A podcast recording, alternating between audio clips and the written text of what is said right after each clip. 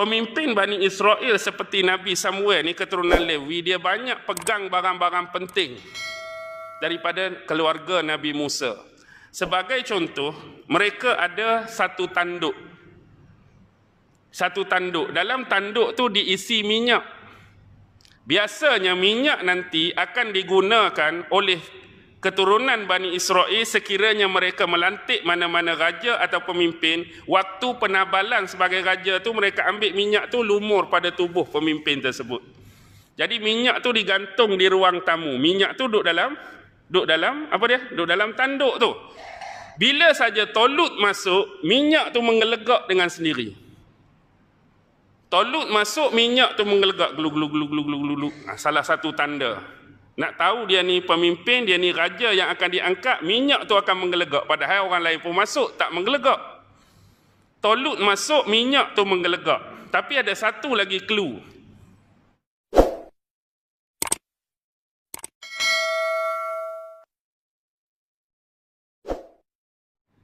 أعوذ بالله من الشيطان الرجيم بسم الله الرحمن الرحيم.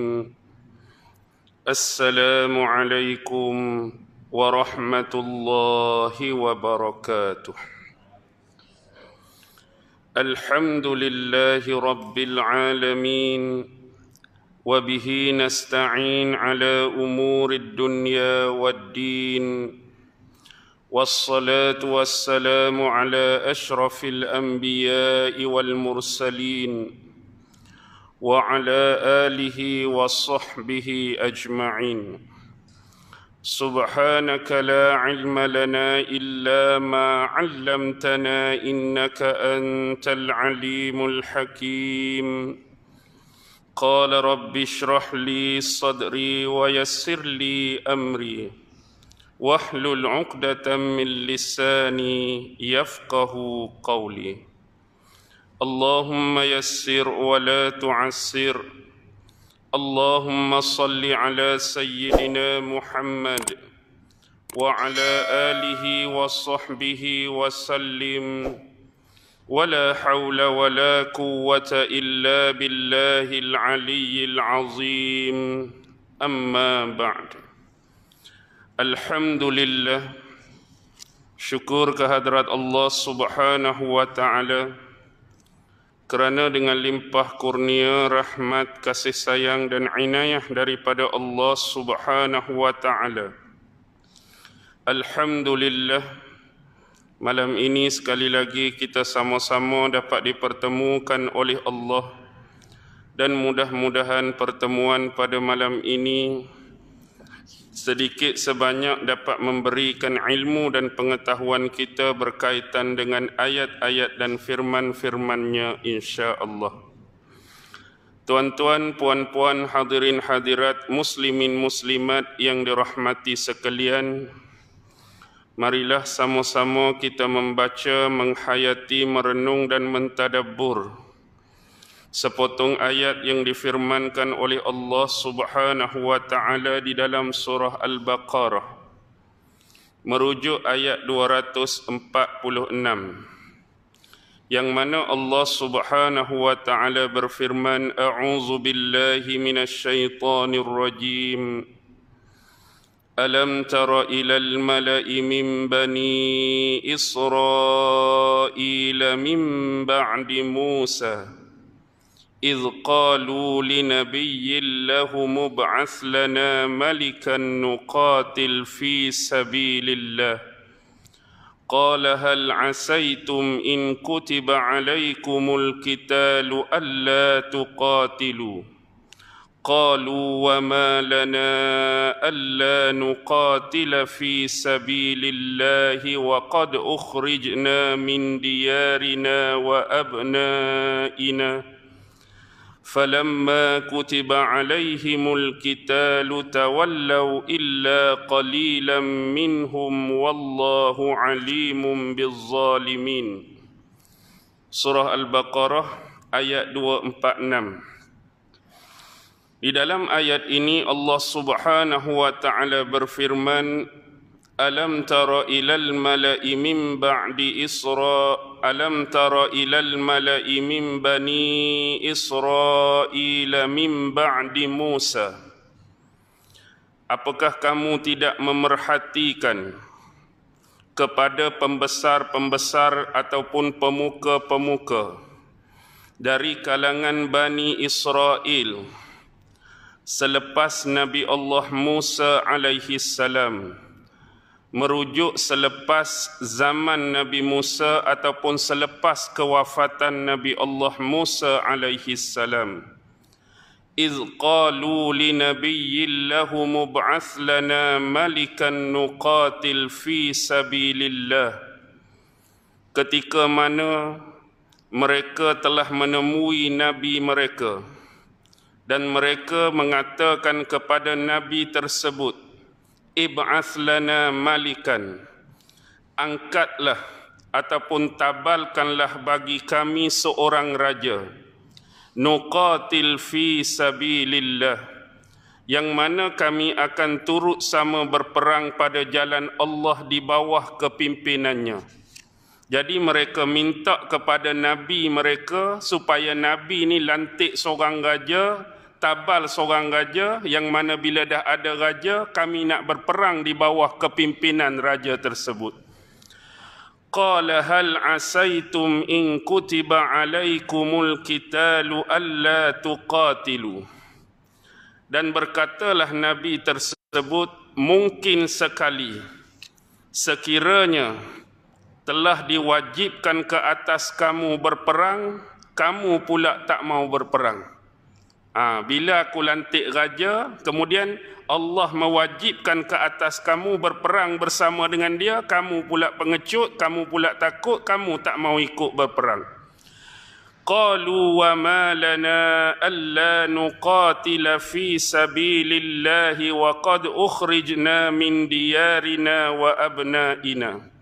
Lalu mereka membalas balik dengan jawapan, mana mungkin kami tidak akan berperang pada jalan Allah sedangkan kami telah diusir daripada kampung halaman kami dan kami telah dipisahkan daripada anak-anak kami.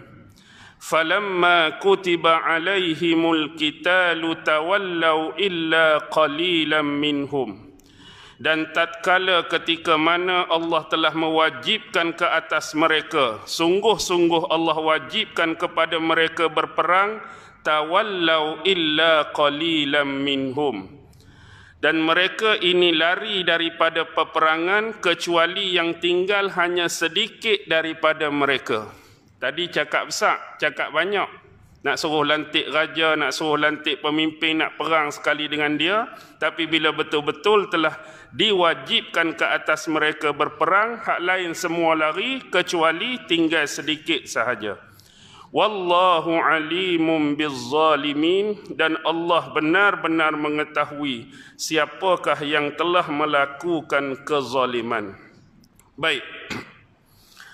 Di dalam ayat ini Allah Subhanahu wa taala telah memberitakan kepada nabinya Muhammad sallallahu alaihi wasallam dan seharusnya hal ini dijadikan sebagai bentuk peringatan dan panduan kepada umatnya iaitu seperti kita hari ini sebagai umat Islam untuk mengambil iktibar dan pengajaran daripada kisah yang dipaparkan yang mana pada satu ketika telah didatangi kepada salah seorang nabi di kalangan Bani Israel ini pemuka-pemuka ataupun pembesar-pembesar Quraisy yang mana pada ketika itu mereka telah kehilangan atau ketiadaan walaupun seorang raja ataupun pemimpin bagi mereka. Ini adalah disebabkan kaum Bani Israel pada ketika itu telah diserang, telah dijarah tanah-tanah kawasan-kawasan dan banyak di antara mereka yang terkorban dan terbunuh dalam peperangan melawan lawan mereka. Jadi pembesar-pembesar ni satu ketika telah mendatangi salah seorang nabi mereka supaya nabi mereka ni mengangkat pemimpin mengangkat seorang raja, lantik raja, lantik pemimpin untuk kami semua ni berjihad bersama dengan raja yang kamu lantik, raja yang kamu pimpin. Jadi perbahasan ulama-ulama tafsir dalam ayat ni ialah siapakah nabi yang ditemui oleh pembesar-pembesar Bani Israel itu dirujuk. Jadi ada beberapa pandangan Sebagai contoh kalau kita melihat kepada tafsir Al-Quranul Azim karya Imam Abdul Fida Ibnu Kasir rahimahullahu taala. Di dalamnya diadakan ataupun disertakan beberapa pandangan daripada ulama. Yang pertama ialah pandangan daripada Abdul Razak dari Ma'mar daripada Qatadah yang mengatakan Nabi tersebut ialah merujuk kepada Nabi Yusha bin Nun. Nabi itu adalah Yusha bin Nun. Kalau nama panjang dia Yusha bin Nun bin Yufraim bin Yusuf bin Yaqub bin Ishaq bin Ibrahim. Dia merupakan anak cucu cicit kepada Nabi Allah Yusuf alaihi salam. Itu pandangan yang pertama. Pandangan yang kedua ialah daripada Imam Ibn Jarir At-Tabari yang terkenal seorang ulama period mutaqaddimin. Hasil karya besar dia iaitu kitab tafsir Imam Tabari dan satu lagi kitab sejarah dia Tarikh Ar-Rusul wal Muluk.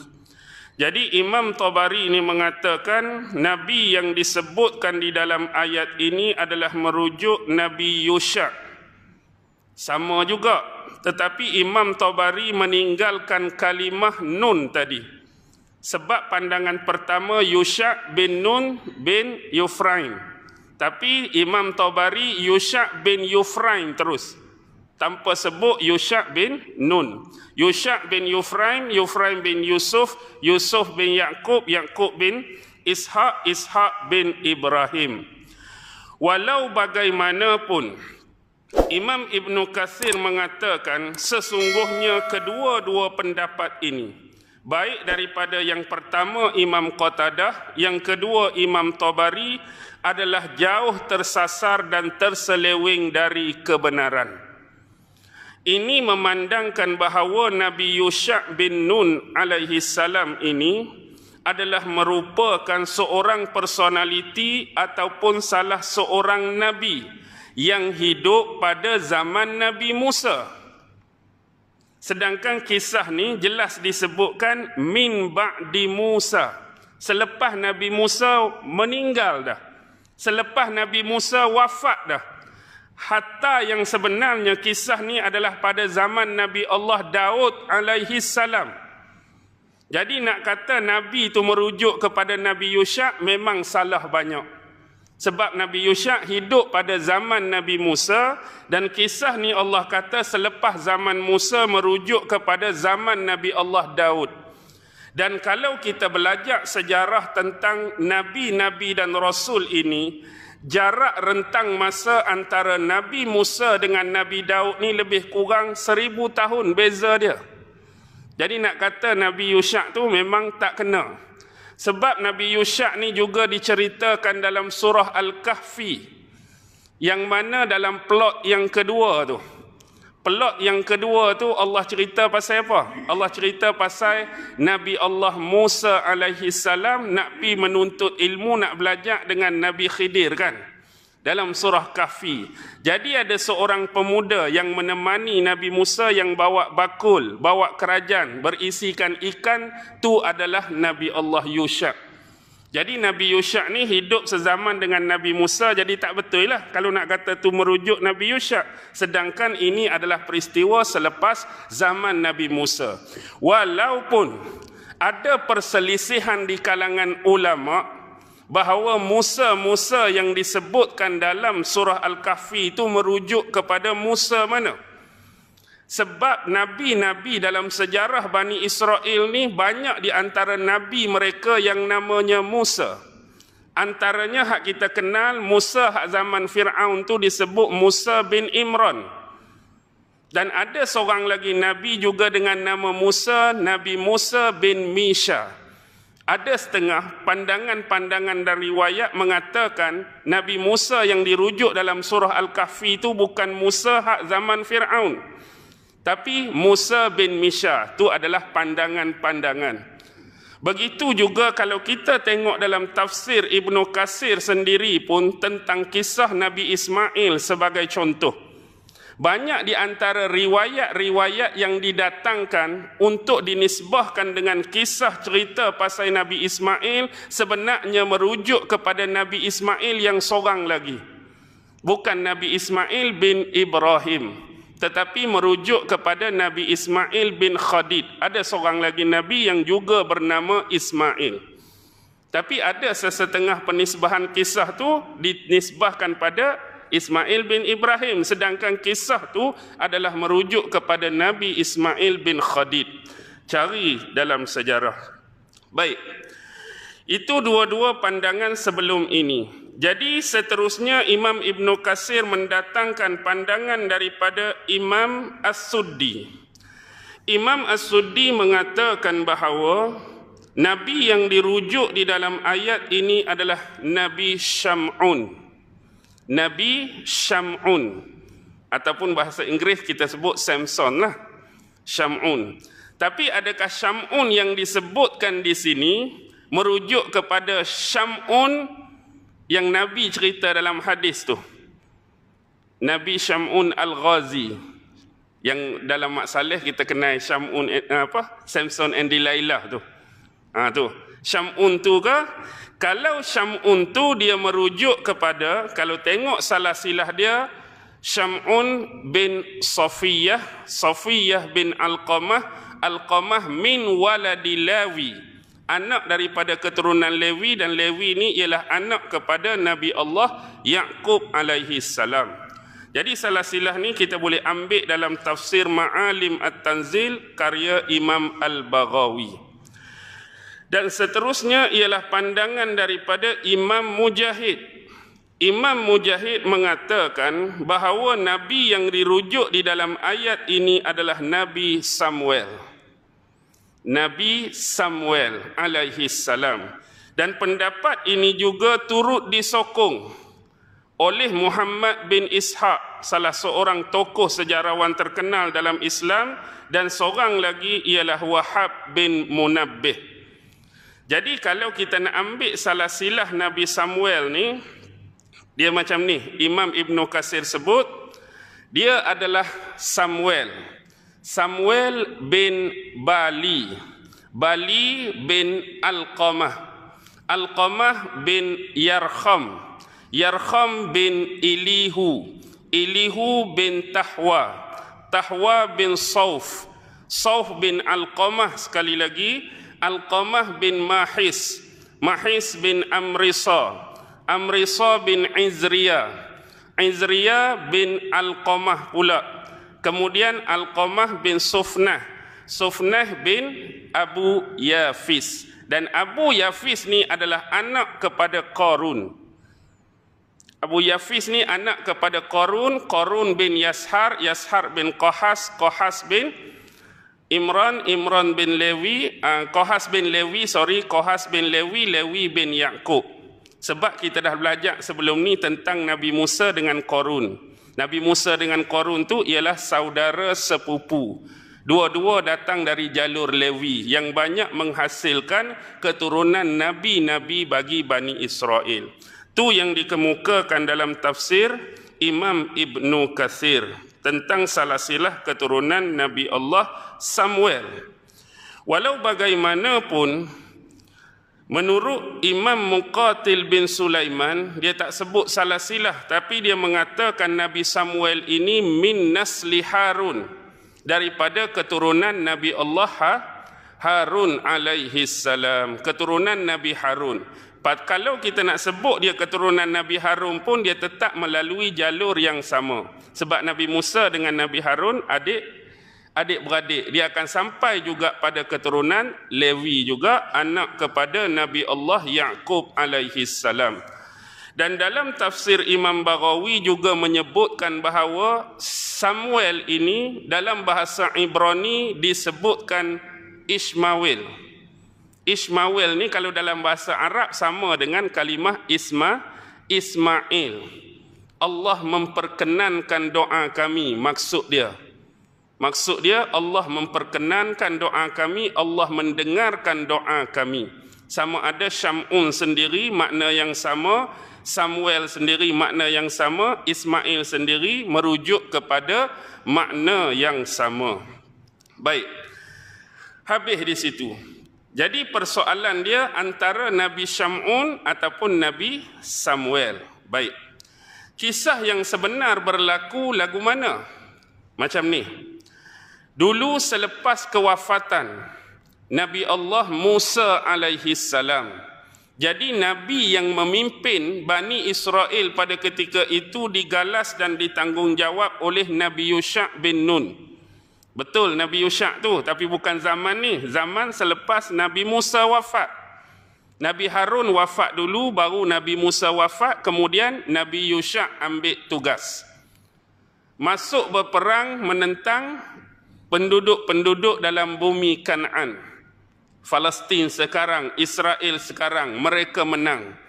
Jadi bila waktu tersebut Bani Israel di bawah Nabi Allah Yusha alaihi salam ini hidup di dalam penuh keamanan dan kedamaian. Mereka masih lagi merujuk dan mengamalkan kitab Taurat sebagai sumber hukum hakam dan syariat bagi mereka. Dengan kata lain, ramai di antara mereka masih lagi beriman kepada Allah di bawah tanggungjawab dan amanah Nabi Yusha alaihi salam. Kemudian selepas Nabi Yusha ni meninggal, bila Nabi Yusha ni meninggal, maka digantikan dengan seorang lagi pemimpin, iaitu Khalid. Ini disebut oleh Imam Baghawi. Khalid ni merujuk Khalid bin Yafuna, seorang lagi pemimpin Bani Israel. Keadaan sama sebagaimana di bawah pemerintahan Yusha bin Nun. Selepas wafatnya Khalid bin Yafuna, maka diambil pula oleh Hizkil. Iaitu merujuk kepada Hizkil bin Buzi atau disebut Hizkil bin Buza. Kisah Nabi Hizkil ni ada dalam Quran tapi Allah tak sebut secara jelas Nabi Hizkil.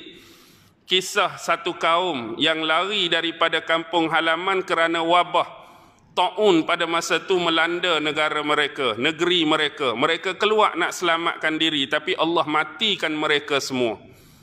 Ketika itu lalulah seorang Nabi merujuk Nabi Hizkil. Nabi Hizkil minta doa pada Allah supaya hak mati ramai-ramai tadi dihidupkan kembali oleh Allah.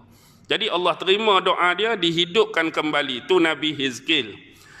Selepas Hizkil meninggal, Hizkil bin Buzi ini meninggal, maka keadaan pada masa itu sudah berubah. Ada di antara Bani Israel yang sudah banyak melakukan dan memasukkan benda-benda baru dalam ajaran dan agama mereka. Mereka wak masuk dah yang kita sebut hari ini benda-benda yang dianggap sebagai bid'ah dalam agama. Benda-benda baru yang direka-reka. Yang rasa sesuai dan baik mengikut pandangan dan pendapat mereka dan ada sebahagian lain Bani Israel yang mula menyembah berhala. Sembah berhala dah, buat macam-macam. Tetapi dalam masa yang sama Allah masih mengutuskan nabi-nabi di kalangan mereka. Yang mana nabi-nabi ini masih lagi mengajarkan kepada mereka aturan-aturan daripada kitab-kitab Taurat. Mereka masih lagi mengajarkan amar makruf dan melarang daripada melakukan perkara-perkara yang mungkar. Dan tak selang lama selepas itu, maka kejahatan dan dosa-dosa yang dilakukan oleh Bani Israel ini semakin banyak. Ha, dan selepas itulah timbulnya satu zaman. Selepas tiga pemimpin tadi, Yusha bin Nun, Khalid bin Yafuna dan Izkil bin Buzi ini, dia ada satu zaman yang disebut dalam sejarah antara tahun 1405 hingga 1025 sebelum Masihi. Yang mana ini adalah zaman pemerintahan para hakim pada zaman Israel kuno dulu. Jadi bagaimana mereka lantik para hakim ini? Mereka lantik setiap daripada sib ataupun kabilah keturunan Nabi Allah Yaakob itu seorang pemimpin. Contoh anak Nabi Allah Yaakob ada berapa? Ada 12 lah Bani Israel. Jadi setiap daripada Bani itu kena kemukakan seorang yang paling layak. Yang ada otoriti yang diberi kepercayaan untuk jadi hakim mewakili Bani mereka. Jadi bani ni pun kena kemukakan seorang, ni seorang. Jadi bila ada 12 bani, ada berapa orang hakim? Ada berapa orang hakim? Kena ada 12 orang hakim. Sebab masa ni dah keputusan Nabi-Nabi. Putus dah Nabi-Nabi. Raja pun tak ada. Jadi dalam keadaan kegelapan penuh zulumat, penuh huru hara yang dilakukan oleh mereka, mereka lantik hakim ni. Bahkan disebutkan dalam kitab Taurat, kitab perjanjian lama, kitab para hakim. Tuan-tuan boleh rujuk dalam fasa 12 ayat 25. Eh, fasa 21, sorry, ayat 25. Dan mana ketika itu sudah banyak berlaku waktu-waktu yang disebut waktu kerosakan. Maka lahirlah satu kumpulan yang disebut para hakim. Jadi inilah munculnya para hakim, 12 orang dalam sejarah. Jadi yang terkenal sejarah para hakim ni nombor satu nama dia Otnil. Otnil. Yang kedua hakim yang kedua nama dia Ehud. Hakim yang ketiga nama dia Samgar. Hakim yang keempat ni wanita nama dia Deborah. Dan panglima perang dia pada masa itu ialah Barak. Yang kelima Gideon. Selepas Gideon meninggal diganti oleh Abimelekh Kemudian yang keenam, hakim yang bernama Tola. Yang ketujuh, Yair. Yang kelapan, Yefta. Yang kesembilan, Ebzon. Yang kesepuluh, Ilan. Yang kesebelas, Abdon. Yang kedua belas, Simpson. Yang kedua belas tu Simpson. Antara pandangan imam-imam sebut tadi, Syamun nilah. Syamun nilah. Tapi bagi pendapat pribadi saya, saya lebih suka memilih Nabi yang ditemui oleh pemuka-pemuka Quraisy ini adalah Nabi Samuel. Kerana ketika itu mereka telah diserang. Zaman selepas hakim pemerintahan 12 ni, mereka diserang. Sebab zaman hakim-hakim ni banyak berlaku sebagaimana kepimpinan kita sekarang. Hak zaman moden tu apa yang berlaku mereka dipenuhi dengan penipuan, penyelewengan, rasuah, macam-macam benda hak teruk-teruk. Lalu akhirnya Allah utuskan satu kaum yang Imam Baghawi sebut dalam tafsir dia, mereka dikenali dengan Al-Bilshasa. Oh, nak sebut pun payah. Ba, Lam, Shin, Alif, Sa, Alif. Bilshasa. Siapa Bilshasa ni? Mereka ialah kaum-kaum Jalut. Kaum-kaum Jalut allazi yaskununa fi bahri Rum. Yang mereka ni bertempat tinggal di pesisiran Laut Rum. Pesisiran Laut Rum ni di antara dua negara, Mesir and Palestin pada masa itu. Jadi inilah yang disebut sebagai kaum Amalikah, the Goliath yang ganah yang mereka ni menyerang, mereka ni menjarah, mereka ni berperang, mereka ni membunuh kebanyakan daripada Bani Israel. Banyak tanah-tanah sebelum ni yang dipunyai oleh Bani Israel telah dirampas dan dijarah oleh mereka. Banyak orang-orang Bani Israel yang dibunuh. Ibu terpisah dengan anak, anak terpisah dengan bapa, suami terpisah dengan isteri, isteri terpisah dengan suami. Jadi bila berlaku keadaan ni tu sebablah pemuka-pemuka Bani Israel tadi pi jumpa dengan Nabi Samuel tu. Sebab dah jadi teruk macam ni, lantiklah kepada kami, tabalkanlah kepada kami seorang seorang raja. Jadi bila kamu lantik dia jadi raja, kami akan berjihad, kami akan berperang di bawah kepimpinan dia, iaitu Nabi Samuel. Baik. Bagaimana sejarah kisah hidup Nabi Samuel ni?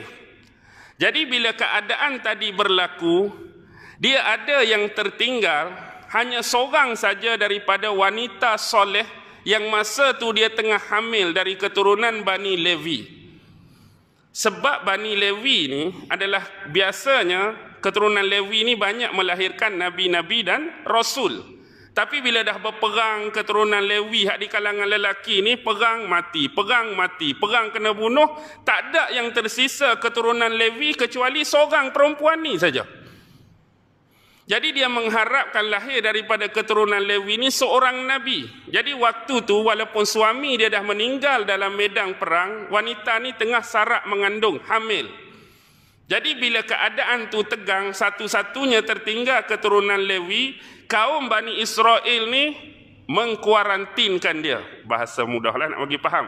Kuarantin ni jaga sungguh-sungguh tak mau bagi dia meninggal, tak mau bagi dia sakit. Mudah-mudahan sambil berharap anak yang bakal dilahirkan tu menjadi penerus kepada lahirnya Nabi dan Rasul di kemudian hari. Mereka berdoa setiap masa agar diselamatkan anak tersebut lahirnya lelaki dari kalangan Nabi-Nabi. Jadi tunggu punya tunggu lahirlah benar-benar seorang anak lelaki dan anak lelaki inilah yang diberi nama Samuel ataupun Ismail ataupun Ismail. Allah yang memperkenankan doa kami, Allah yang mendengarkan doa kami. Jadi Nabi Samuel ni hidup membesar dia mengikuti kembali ajaran-ajaran yang dibawa oleh Nabi Nabi Musa. Periduk balik sebab sebelum ni teruk sangat dah perangai Bani Israel. Jadi dia meneruskan sebagaimana biasa dalam sudut dakwah amar ma'ruf nahi mungkar sampailah pemuka Bani Israel ni menemui beliau.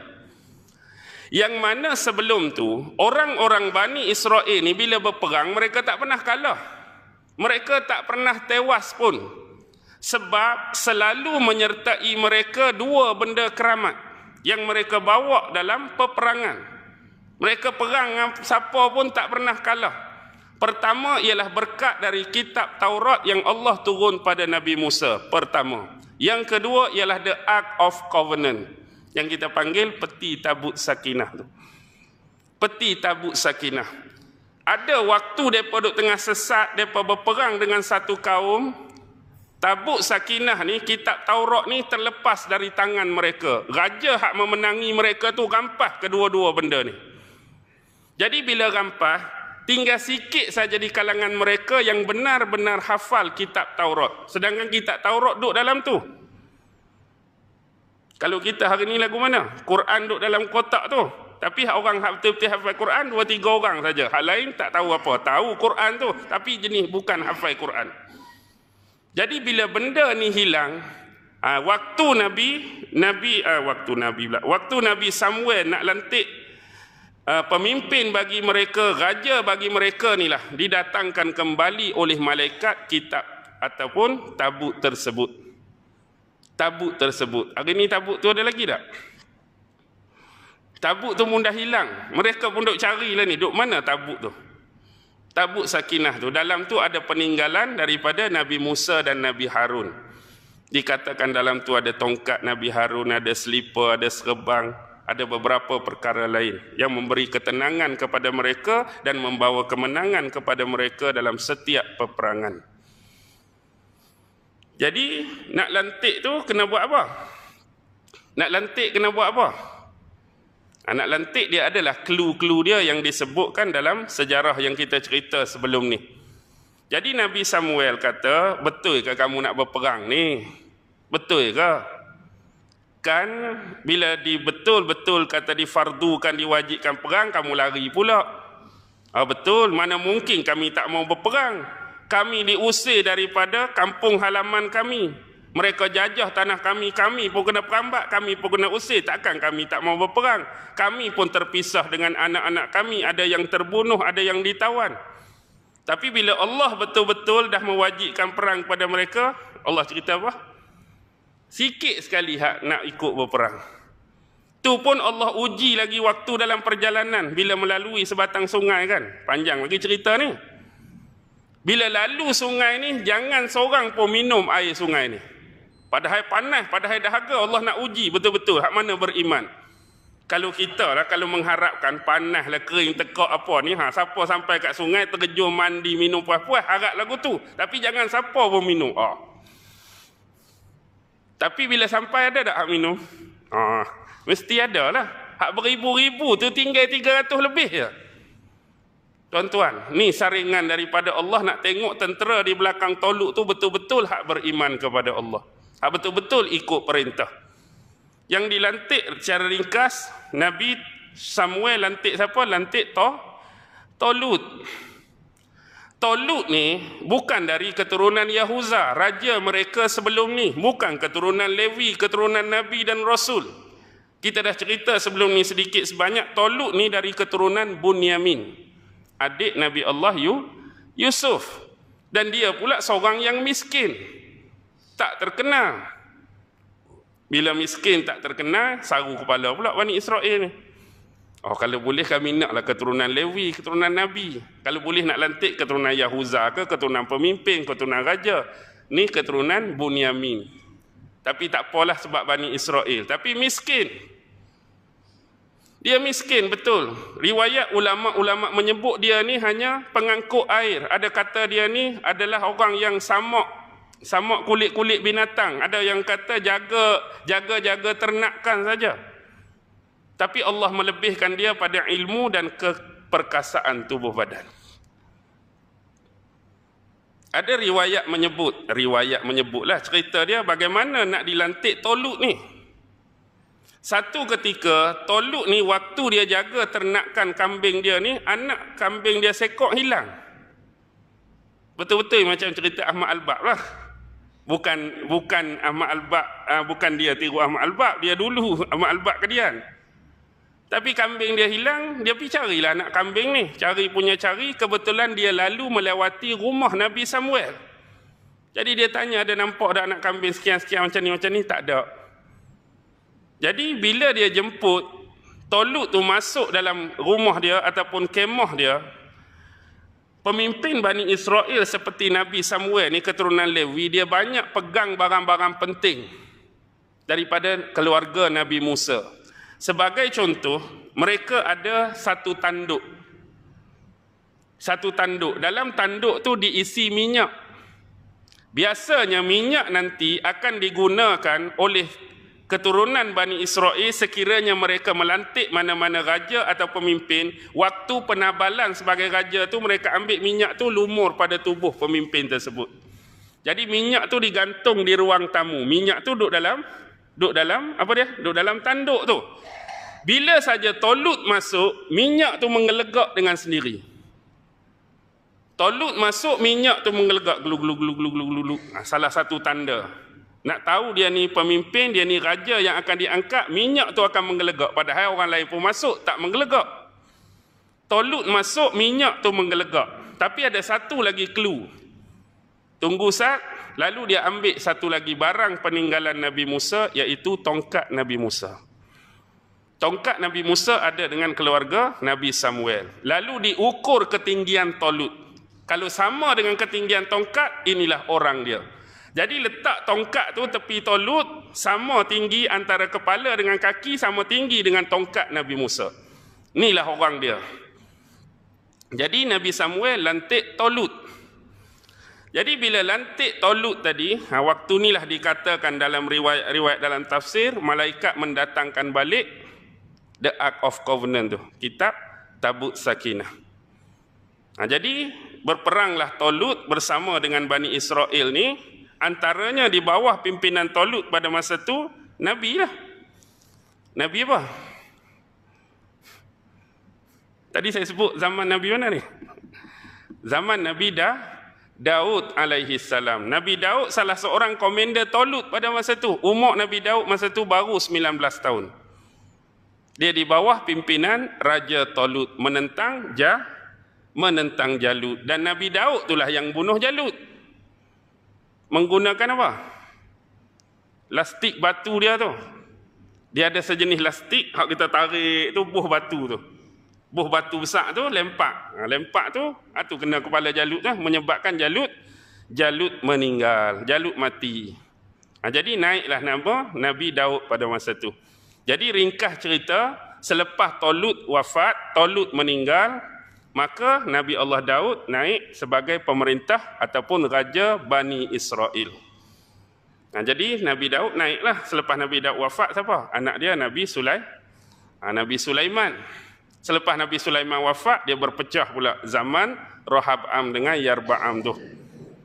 Oh, elok-elok. Faham tak cerita ni? Faham ke ni? Kau pening?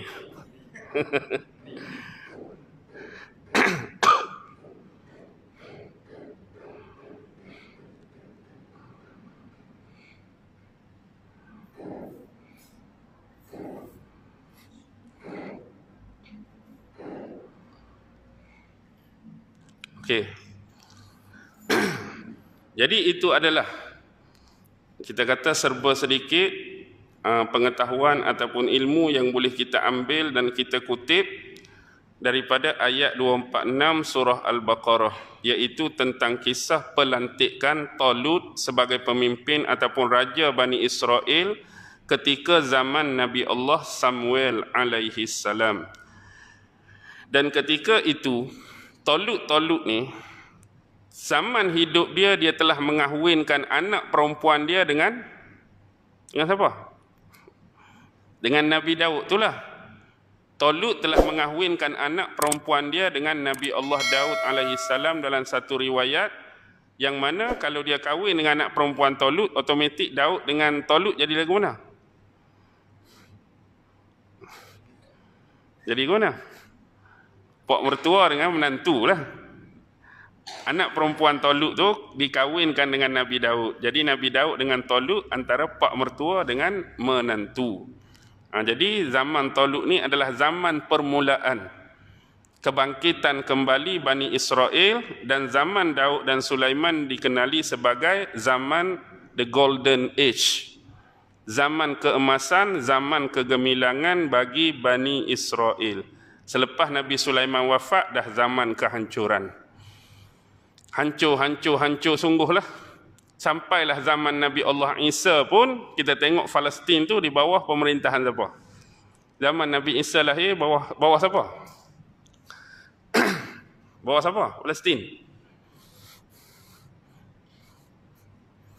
Nabi Isa tu kalau kira siapa nak salib dia tu? Siapa yang menjalankan hukuman salib tu? Orang Yahudi ke Rom?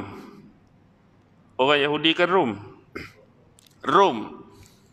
Nak abad selepas kejatuhan zaman Nabi Sulaiman tu panjang masa dia. Mereka sentiasa dijarah, sentiasa diserang, sentiasa ditawan, sentiasa ditakluk. Sampailah kelahiran Nabi Isa pun Palestin. Tempat kelahiran Nabi Isa tu masih lagi di bawah pimpinan kerajaan Rom. Cawangan lah. Sebab pada masa tu pusat mutlak dia, Byzantium Timur ni berpusat di mana? Di Byzantium lah. Di mana Byzantium? Ah, Byzantium. Rom Timur, di mana? Dulu Sultan Muhammad Al-Fatih lawan siapa? Dulu Sultan Muhammad Al-Fatih lawan Byzantium kan? Ha, duduk mana Byzantium? Kawasan Tur Turki itulah. Turki, Syam, Syria tu. Ha, tu Byzantium. Tu pusat betul dia. Jadi salah seorang wakil tu di Palestin iaitu Raja Herodes kan. Raja Herodes itulah zaman Nabi Allah Isa yang nak kena salib tu. Sampailah mereka ni berpecah-pecah sampai di antara mereka sanggup mendatangi bumi Madi bumi Madinah. Apa kes mereka nak piduk Madinah? Sebab mereka nak cari siapa? Nabi akhir Nabi akhir zaman yang disebutkan, yang diramalkan dalam kitab Taurat dan Injil mereka. Tapi pasal apa mereka tak di, tak piduk Mekah? Pasal apa tak piduk Mekah? Mereka tahu tak Nabi akan lahir di Mekah? Mereka tahu tak Nabi akan lahir di Mekah? Mereka tahu Nabi akan lahir di Mekah. Tapi pasal apa tak piduk Mekah, piduk Madinah? Pasal apa piduk Madinah? Sebab mereka dah makin awal-awal. Nabi lahir di Mekah, kemudian Nabi ni, hak kata betul-betul Nabi ni, dia akan berhijrah ke tempat yang mereka ada tu. Satu masa dia akan hijrah tempat yang mereka duduki sekarang. Iaitu di bumi Madinah tu lah. Jadi nak membenarkan kenabian dan kerasulan Muhammad, Muhammad tu kena hij, hijrah. Jadi hak lahir itu biarlah. Hak lahir itu lahir, kemudian dia akan hijrah di sini. Sepatutnya apa yang mereka buat melalui kitab-kitab yang mereka terima daripada Musa, mereka terima daripada Isa, bila bertemu dengan Nabi Muhammad di Madinah, patut buat apa? Hak betulnya, beriman dengan Nabi terakhir ni. Percaya dengan Nabi terakhir ni. Jadi pengikut Nabi terakhir ni. Tapi apa yang mereka buat? Mereka lawan Nabi. Mereka tentang Nabi, mereka serang Nabi, segala agenda, segala perancangan, segala konspirasi apa yang mereka tak buat pada Nabi. Hak zahirnya, hak batinnya, hak atas daratnya, hak bawah tanahnya. Sampai mereka ada perancangan nak bunuh Nabi. Berapa kali cuba anak bunuh Nabi termasuklah seorang wanita Yahudi bubuh racun pada pada apa? Pada kambing kan? Pada kambing. Nabi makan kambing tu. Padahal sebelum tu, Nabi tahu tak kambing tu ada racun? Nabi tahu tak kambing tu ada racun? Kalau kita kata, eh, kalau Nabi tahu takkan Nabi nak makan? Mesti Nabi tak tahu. Nabi tahu. Sebelum Nabi makan tu, daging tu dah bercakap bagi tahu kat Nabi dia tu sudah diracuni. Kalau kira patut Nabi makan ke tak makan? Contoh kalau kita nak makan nasi kandak, Tiba-tiba ayam tu kata, Ustaz jangan makan aku ni. Aku ni mamak tubuh racun dah. Oh, sudah saya ni kontroversi pula. Kita cakap tapi nak bagi mudah faham. Agak-agak nak makan lagi tak? Kalau kalau ayam tu cakap dah, aku ni kena racun, tinggal terus lah, keluar terus kita. Tapi dah tahu dah makan juga. Ha, apa hikmah di sebalik peristiwa tersebut? Dan kesan-kesan daripada diracun ini dibawa oleh Rasulullah sampai Rasulullah wafat kesan-kesan itulah bukan kata disebabkan racun tu Rasulullah wafat sampai ajal semua orang mati semua orang meninggal termasuk nabi-nabi dan rasul tapi itulah hakikat yang Allah nak cerita tentang Bani Israel sebelum ni hakikatnya poin cerita tu apa sembang gebang besar itulah poin dia Sembang apa? Sembang, oh lantiklah pemimpin. Kita nak pergi perang ni, nak pergi perang ni. Kita dihalau keluar daripada kampung, halak di keluar ni. Berpisah dengan anak-anak, perang, perang, perang. Bila betul-betul perang diwajibkan, hmm. Sembang lebih. Ha, tak mau jadi lagu ni. Inilah yang berlaku kepada Bani Israel dulu. Bukan Bani Israel dulu. Israel ni pun penakut juga. Sama ya. Sama ya. Hak Israel penakut tu biarlah penakut. Dan kita juga perlu bimbang. Jangan pula kata nak tuduh Israel penakut, nak anggap kita tu berani. Belum tentu lagi kita pun berani. Tapi cuma pesanan Nabi dalam hadis akhir zaman apa dia? Penyakit al-wahan tu. Penyakit al-wahan tu akan dihadapi oleh umat Islam. Iaitu cintakan dunia dan takutkan kematian. Ramai tak masa tu? Ramai. Tapi Nabi anggap macam buih-buih di lautan. Tak ada pendirian, tak ada maukif, tak ada pegangan.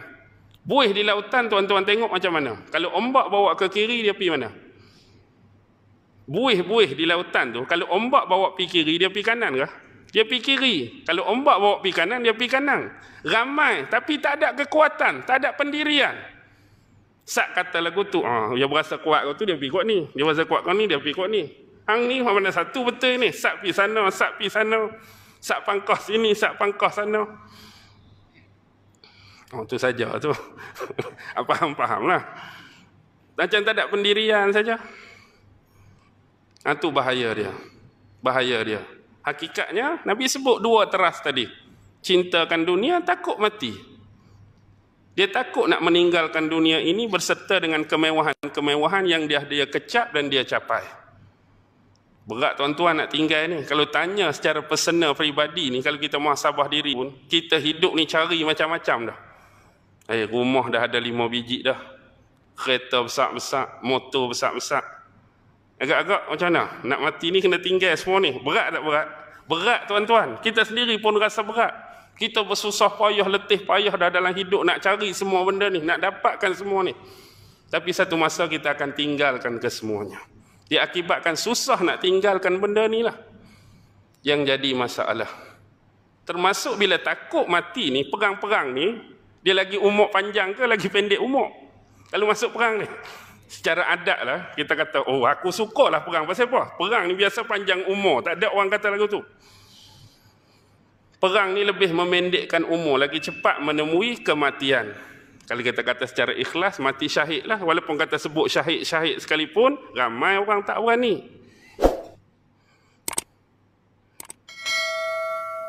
Oh, lebih dah ni lepas setengah ni. Boleh faham tu lah. Boleh faham tu. Jadi kita berhenti setakat ni Mudah-mudahan Allah sentiasa merahmati kita dan sentiasa meluruskan pandangan kita terhadap agama yang ada keterkaitan dengan Quran dan sunnah-sunnah Nabi-Nya. Wabillahi taufiq wal hidayah. Wassalamualaikum warahmatullahi ta'ala wabarakatuh. أعوذ بالله من الشيطان الرجيم بسم الله الرحمن الرحيم اللهم إنك تعلم أن هذه القلوب قد اجتمعت على محبتك والتقت على طاعتك وتوحدت على دعوتك وتعاهدت على نصرة شريعتك فوسق اللهم رابطتها وأدم ودها واهدها سبلها واملأها بنورك الذي لا يخبو واشرح صدورها بفيض الإيمان بك وجميل التوكل عليك واحيها بمعرفتك وأمتها على الشهادة في سبيلك. إنك نعم المولى ونعم النصير. وصلى الله على سيدنا محمد وعلى آله وصحبه وسلم. والحمد لله رب العالمين. الله أكبر.